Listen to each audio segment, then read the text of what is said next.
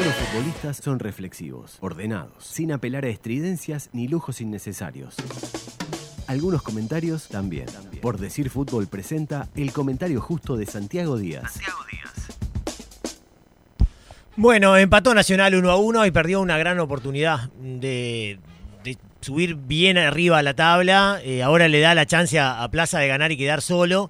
Pero bueno, ni que hablar que, que Nacional perdió la chance de, de aprovechar el, traspié de Peñarol ayer, ¿no? La igualdad en el campeón del siglo frente a uno de los peores equipos de- del campeonato como Villa Española y también lo que pasó con Liverpool más temprano hoy que empató 1 a 1 con Boston River, otro de los peores equipos del campeonato. Y bueno, Nacional fue al complejo de rentistas y no pudo ganar. Y estuvo muy lejos de ganarlo, ¿no? La verdad, eh, a partir de la expulsión de, de Méndez a Nacional se le complicó muchísimo y estuvo lejísimos de la victoria, lejísimos. Bueno, en, cierta medida eh, hay un atenuante muy claro que jugar, eh, como decía el Tincho, más de medio partido con un jugador de, de menos y con otra... eh, con otro elemento interesante para decir también, y es que cuando echaron a Méndez el equipo tricolor estaba en una gran posición en el partido, porque iba ganando y porque además en ese momento estaba siendo muy superior al equipo rojo. ¿no? Eh, después del gol, eh, Nacional había mejorado mucho y había tenido tres ocasiones de gol muy claras, sobre todo una de cantera. eh, que quiso acomodar ahí con la izquierda desde una posición muy favorable ante la salida de Rossi, pero también hubo una de Vergesio y también una de Neves, eh, cuyo disparo se fue muy lejos eh, del arco de, Rossi. Y en ese momento en el que Nacional estaba muy bien, no había comenzado bien, en los primeros 20 minutos Rentista jugó mejor que Nacional y solamente un error de la saga del equipo rojo, particularmente de su arquero en la salida, generó la jugada de Nacional. Pero reitero, en el momento que echan a Armando Méndez, Nacional estaba bien y daba toda la sensación de que en cualquier momento podía encontrar el segundo. Había tenido las chances como para conseguirlo. Sin embargo, eso cambió absolutamente el partido. Dos jugadas prácticamente que consecutivas de Armando. La primera llegando tarde, la segunda cayéndose y haciendo una falta eh, sobre Rodales que, que tenía una incidencia importante porque Rodales eh, se internaba en el área con buenas posibilidades de, de- asistir a un compañero, ¿no? En zona sesgada. Y bueno, recibe la segunda amarilla y se va, y ahí Nacional pierde absolutamente el control del partido. Absolutamente. Y acá también.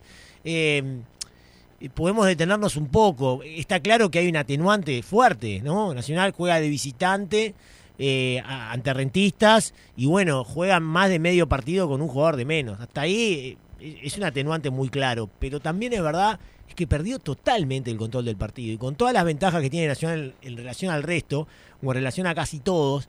A mí me llama la atención que no haya podido hacer otro tipo de partido, un partido, digamos, en el cual hubiera preocupado un poco ofensivamente a, Rentista. Alguien me puede decir, y va a tener razón, eh, que Nacional tiene bajas importantísimas. Se lesionaron García y Leandro Fernández. Además hay tres jugadores que están en la selección. Son cinco jugadores, probablemente todos ellos titulares que no están. Más de medio equipo o, casi medio equipo.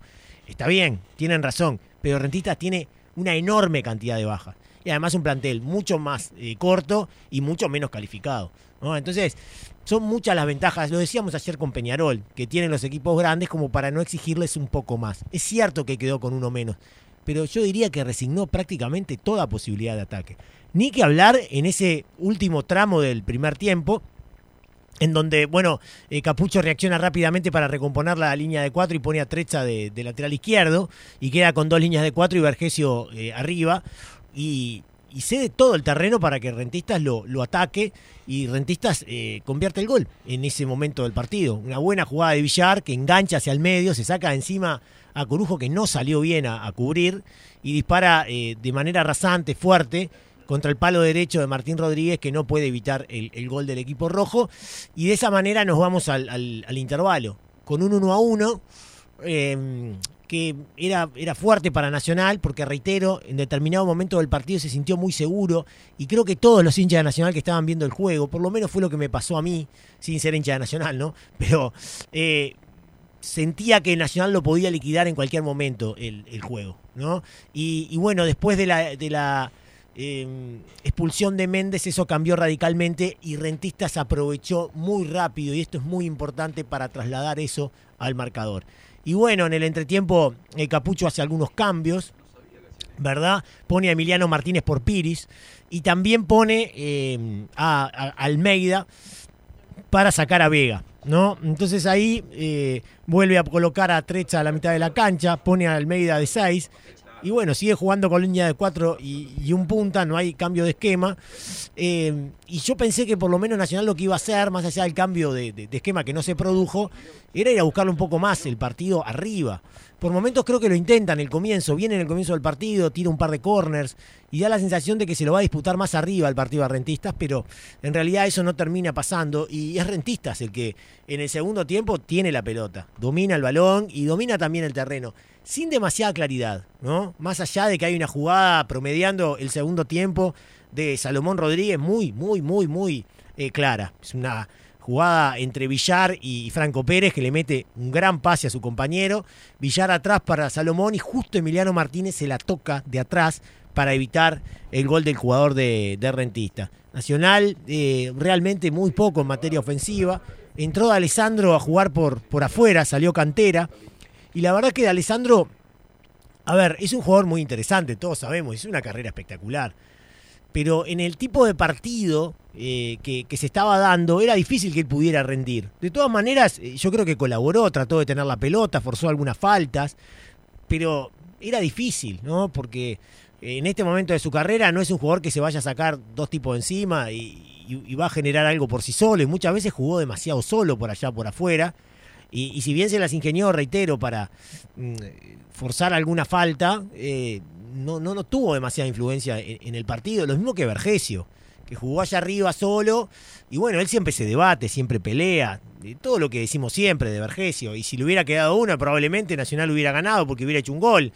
Pero era muy difícil que le quedara una, porque Nacional prácticamente que resignó sus posibilidades ofensivas. Es verdad, tenía un jugador de menos, pero me parece que fue demasiado eh, lo que resignó Nacional en, materia atacante ante un equipo rojo que tampoco tuvo demasiadas ideas.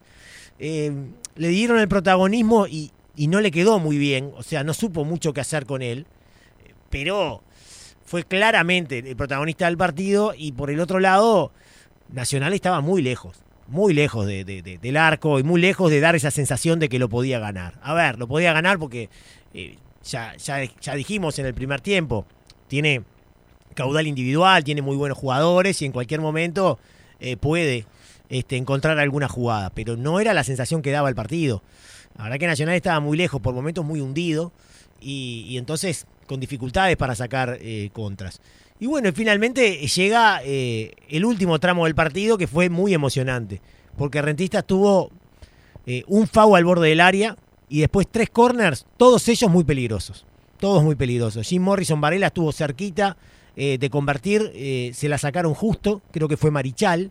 Después hay un remate de Franco Pérez que la sacan en la línea o prácticamente en la línea cuando esa pelota se colaba. Y además hay una jugada que reitera la televisión en donde Corujo agarra claramente a uno de los jugadores de rentistas y si el árbitro lo hubiera visto hubiera tenido que cobrar penal. No lo vio, no es para hacer un drama, no quiero hablar más de los jueces o tanto de los jueces porque resulta muy aburrido y más ahora que se viene el clásico. Entonces cada uno de los dirigentes de los equipos grandes lo que tratan de hacer es sacar agua para su molino, para tratar de sacar ventajas con el arbitraje del clásico, para elegir el árbitro que quieren y para presionar sobre ese árbitro para que, para que lo favorezca en el, en el próximo partido. Es lo que han hecho, es lo que hacen y para mí es, es, una lástima, la verdad que, eso, que eso suceda. Pero nada, este, lo cierto es que Nacional no, no pudo ganar, yo creo que estuvo muy lejos de la victoria, muy lejos, este, no encontró los caminos para eh, tratar de lastimarlo a Rentistas, eh, aunque sea con un jugador de menos, nunca los encontró. Fue un equipo improductivo en ataque. Eh, y más allá de que tenga un jugador de menos, yo reitero, siempre le tenemos que exigir un poquito más a Nacional y Peñarol porque tienen ventajas muy, muy importantes, cualitativas y cuantitativas en relación a los otros equipos. Es un 1 a 1, eh, desaprovecha una chance Nacional y tanto Nacional como Peñarol llegan al clásico sin convencer. Eh, Nacional tiene más puntos. Hoy decíamos con Sofi en el comienzo de la transmisión que Peñarol prácticamente que no tiene más margen, porque ya ha perdido 10 puntos. Lo máximo que puede hacer es 35. ¿Cuántos puntos más puede perder Peñarol? ¿Tres? ¿Cuatro puntos más? Sí. Faltan muchos partidos todavía. Por eso yo digo que el margen de Peñarol ya es muy acotado. Y en esas condiciones tiene que afrontar el clásico del domingo. Nacional tiene otro margen porque tiene más puntos, pero de todas maneras su nivel futbolístico, excepto contadas excepciones, ha sido eh, muy lejano al ideal y muy lejano, me imagino, a lo que quiere su entrenador Alejandro eh, Capucho. Un párrafo final para rentistas, un equipo que tiene una cantidad de problemas que viene teniendo ya desde que jugó la Copa Libertadores, eh, con una cantidad de bajas. Eh, recuerdan ustedes del partido contra Peñarol en donde se lesionaron dos jugadores en el primer tiempo.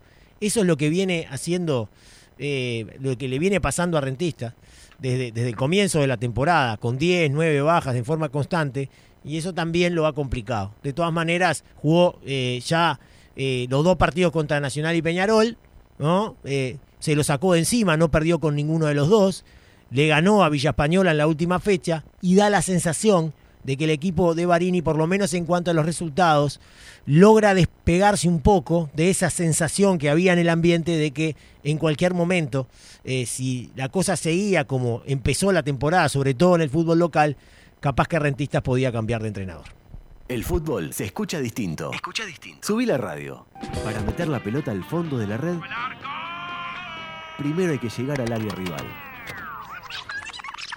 La estrategia, el planteo y el análisis del juego lo trae Guzmán Montgomery. Un empate 1 a 1 que los deja con gusto a poco a los dos, sobre todo por cómo se dio el partido para Rentistas también, que jugó con un jugador de más por 55 minutos aproximadamente.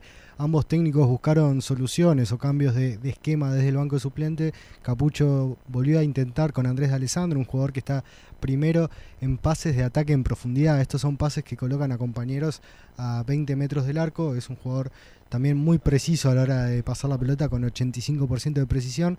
También buscó con el ingreso de Joaquín Trasante, uno de los jugadores más intensos a la hora de marcar en la mitad de la cancha.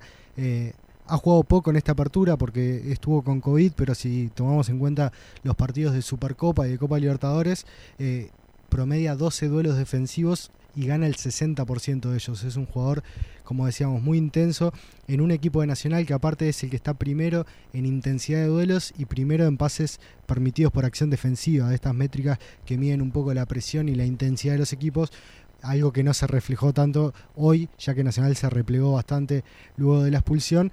Y luego por el lado de Barini buscó con el ingreso de Salomón Rodríguez, uno de los delanteros del plantel, que aún no pudo anotar en esta temporada 2021, había convertido cinco goles la temporada pasada y también con Juninho Rocha y, Tabaré Viudez, dos jugadores eh, desequilibrantes en el uno contra uno, sobre todo el ex jugador de Central Español que está promediando nueve regates, gana el 50% de ellos y además es el segundo jugador que recibe más faltas en el fútbol uruguayo y esto se pudo ver en una de las últimas jugadas del partido donde Rocha encaró, se sacó hombres de arriba y luego de eso fue fauleado por Marichal al borde del área en un tiro libre que luego fue ejecutado por Viudez, dio en la barrera y a partir de ahí se sucedieron varios corners. Unos corners que, fueron muchos en este partido. Rentistas promediaba 5 por partido, hoy tuvo 12 a favor. Y en esas últimas jugadas también que, que Nacional sufrió y Rentistas buscó el 2 a 1, eh, Marichal volvió a, a, mostrar sus cualidades en cuanto a interceptaciones, cerrando muy bien ante Jim Morrison Varela y Marichal con 8 interceptaciones por partido, está cuarto entre los jugadores que más realizan esta acción en el torneo apertura.